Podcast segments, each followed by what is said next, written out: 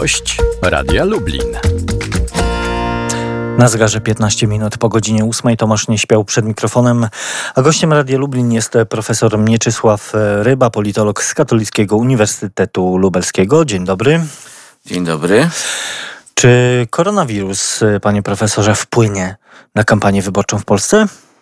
Znaczy on już wpłynął przede wszystkim dlatego, że zmieniły się emocje, wszelkie narracje i zainteresowania wyborców praktycznie kampanią w sensie ścisłym. Mniej ludzie się interesują, a o wiele bardziej tym, co zwiemy bezpieczeństwem zdrowotnym. Niektórzy nawet uważają, że przesadnie, że mamy do czynienia z jakąś taką ogólnoświatową paniką, ale fakty są takie, że mm, to, czym ludzie żyją, wpływa bezpośrednio na nasze decyzje polityczne. E, ale czy to nie jest też e, tak, że mm, oczywiście bezpieczeństwo zdrowotne jest e, istotne, jest kluczowe, natomiast w tych decyzjach politycznych kluczowe ma i będzie miało w związku z epidemią koronawirusa zarządzanie strachem wyborców? To można by tak powiedzieć, tylko raczej tutaj zarządzanie bezpieczeństwem, bo póki co ten strach naturalnie jest, ale jeśli rząd będzie panował nad sytuacją w znaczeniu takim, y, że się tutaj to wszystko nie rozleje na niewyobrażalną skalę, y, tylko będzie jakoś pod kontrolą, no to ta sytuacja będzie wpływać pozytywnie na rząd, bo wiadomym jest, że instynktownie każde społeczeństwo stara się popierać władzę i nie zmieniać jej w momencie na przykład zagrożenia wojennego. To gdzieś jest nawet podświadomie, a na pewno... No, kryzys wzmacnia władzę. Zresztą doskonale to obserwowaliśmy już w 2001 roku po atakach na World Trade Center i przy okazji fatalnych e, sondaży e, dla urzędującego wówczas prezydenta George'a W. Busha, który potem wygrał drugą kadencję. No właśnie. A, a druga rzecz jest taka, że rządząca prawica w Polsce no wiadomym jest trochę tą władzą nie tyle, ona jest zmęczona, co się męczy naturalnie społeczeństwo. To zawsze tak jest. Y, można wyciągać różne niedociągnięcia, można nad nimi się skupiać, można wy, wyolbrzymiać na dużą skalę. Pamiętamy niedawną dyskusję na temat, czy dawać na telewizję, czy, czy na chorych na raka. Dzisiaj już w tych kategoriach ludzie raczej nie myślą, tylko w kategoriach, jakie idzie nowe zagrożenie zdrowotne. A więc wiele rzeczy z takich, które opozycja pewnie sobie wzięła na tapetę i myślała, że będzie to mm, grillować, jak gdyby nie przestało istnieć w przestrzeni medialnej. No właśnie, jaka w tej chwili jest e, w takim razie rola opozycji? No, próbowano na początku wejść w takie tony totalności, jeśli mówimy o, o tej, tej epidemii, ale to chyba zdiagnozowano... No, Małgorzata Kidawa-Błońska mówiła, że należy powołać taki e, wewnętrzny zespół do spraw monitorowania sytuacji e, w związku z koronawirusem. Z drugiej strony wicepremier Jacek Sasin mówił, że no, nie można zbijać kapitału politycznego e, na tej sprawie. Tak, i to wydaje się zdiagnozowano, że, że taka musi być ich rola, bo no, myślę, że te sondaże by mocno szły w przeciwnym kierunku, czyli antyskutecznie opozycja sama by się e, wykluczała. Stąd na przykład to głosowanie w Sejmie. Tak, Nad specustawą. Tak. Niemal tak. jednogłośnie 400 posłów za rządowym Tak, niemal, ponieważ jest jednak pewna część wyborców w Polsce, którzy uważają, że to jest histeria i Konfederacja wykorzystała tę przestrzeń e, dosyć precyzyjnie. Natomiast e, pozostali musieli jak gdyby pójść linią rządową, czyli jest ta jedność. A jeśli jedność, no to już trudno powiedzieć, że PiS jest sam, prawda, że PiS jest e, wszystkich obraża, więc no cały Zresztą Prawo i Sprawiedliwości rząd ten... wychodzi jakby też y, trochę rozbijając argumenty, czy potencjalne argumenty opozycji.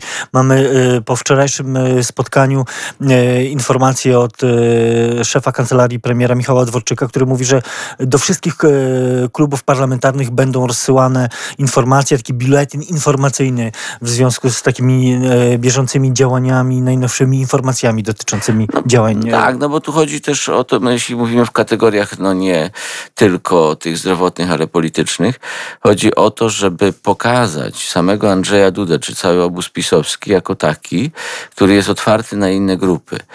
Inne też sympatie polityczne, bo to też o to chodzi. To znaczy, żeby w drugiej turze odblokowywać tych, którzy głosowali na innych kandydatów i żeby mogli przez to zagłosować na, na Dudę z takich właśnie e, między innymi powodów. Także no w tym sensie, póki ta sytuacja jest pod kontrolą, to ona działa na korzyść PiSu. Oczywiście gdyby PiSu się i Andrzeja Dudy? A, no oczywiście, to jest połączone.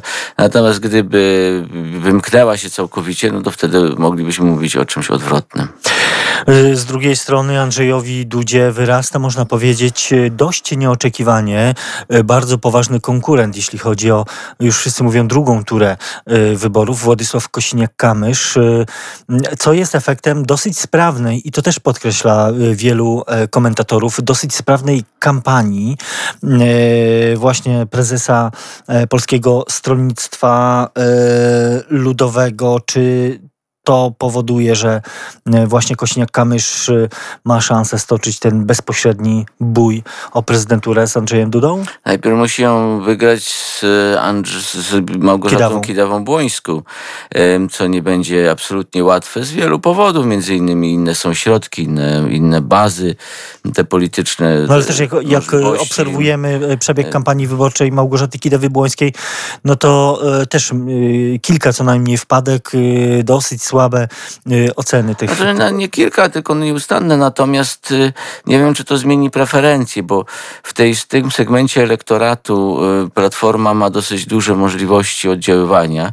Mm, to musiałyby się rzeczywiście przeformatować media, które stoją za Platformą, typu TVN i całe te mm, okoliczne wokół tego, czyli zacząć grać nie na Kidawę Błońską, ale na Kosiniaka Kamysza. Ale już się też pojawiają takie sugestie, że być może Platforma i Koalicja Obywatelska powinna rozważyć ten wariant rezygnacji Kidawy No tak, ale co będzie z Budką, co będzie z całą strukturą partyjną, to się cały układ władzy tam zmienia, więc ktoś wa walczy o swoją przyszłość Prestiżowo nie mogą sobie na to pozwolić? Nie mogą sobie pozwolić liderzy przede wszystkim, natomiast ci, którzy są w otoczeniu Platformy, czyli w jej zapleczu, czyli tak zwani reżyserzy polskiej sceny politycznej, mówię o tych ośrodkach finansowo-medialnych, mogą sobie na to pozwolić.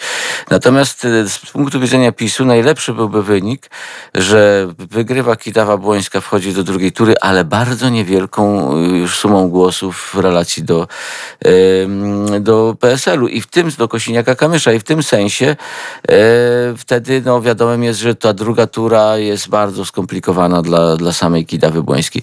No wiadomo, że... W takim razie to jest wyzwanie dla samego PSL-u, żeby może przekonać no, byłego koalicjanta i być może jakiegoś przyszłego partnera. Nie, to tam jest zawsze rywalizacja. Partii, partii się nie przekona, tu się przekonuje wyborców. Stąd takie sprofilowanie traktowanie Kosiniaka-Kamysza również w sensie wizerunkowym. Ta żona, no nie sądzę, żeby w konkurencji, w żaden sposób konkurencja pierwszych dam nie wychodzi na, na korzyść żony Kosiniaka-Kamysza, bo to oczywiście fajnie no, brzmi na, na, na konwencji. Bezpośrednie uszczypliwości się pojawiają. No, no ale to nie, nie, nie, ale klasa jest nie ta. A pamiętajmy, że w Polsce prezydent to głowa państwa i reprezentacyjna funkcja i pierwsza dama ma też taką funkcję, w związku z czym nie ta klasa, ale e, chodzi o to, że wbija się w pewien segment elektoratu, tego liberalnego, lekkość, jakieś dowcipy, jakieś tam, prawda, też takie poufałości publiczne w relacji do męża. No to wszystko ma pokazywać go nie jako takiego PSL-owca dosyć, że tak powiem, tradycyjnego, ale raczej właśnie nowoczesnego polityka zachodniego. No Bo jest to, walka o ten elektorat dokładnie, miejski. Dokładnie tak. Więc jest rywalizacja między y, Kosiniakiem a Kidawą Błońską i ona się będzie nasilać. A czy w Prawie i Sprawiedliwości Sprawiedliwości, zdaniem pana profesora, e, jest na poważnie rozważany e, ten scenariusz przegranej Andrzeja Dudy. No, mamy wypowiedź e, Jarosława Kaczyńskiego z wywiadzie, który, który mówi, że w przypadku przegranej nie będzie nowych wyborów. To jest trudno mi powiedzieć, natomiast to jest raczej wypowiedź obliczona na to, żeby zdemobilizować elektorat liberalny na zasadzie takiej, że nie chce się iść, ale pójdą, bo to zmieni się się, bo się zmieni rząd PiSu. Nie dlatego będziemy głosować przeciwko Dudzie, bo go nie lubimy, bo wiadomo, że Andrzej Duda ma wyższe notowania niż PiS, tylko zagłosujemy przeciwko PiSowi, bo nie będzie już dalej rządził w sensie powiedzmy tutaj ministerialnym. Więc tu jest jak gdyby taki sygnał, że to nic z tego, to nie ma sensu. Taki, z tego powodu nie ma sensu pójść na wybory. I taki ma to raczej wymiar. A to, co się stanie potem, to już będą pewnie rozstrzygać na bieżąco. A wszystko wyjaśni się 10 maja, pierwsza tura wyborów prezydenckich. Tymczasem bardzo dziękuję za rozmowę. Gościem Radia Lublin był profesor Mieczysław Ryba z Katolickiego Uniwersytetu Lubelskiego. Dziękuję, dziękuję. bardzo. Tomasz nie śpiał do usłyszenia.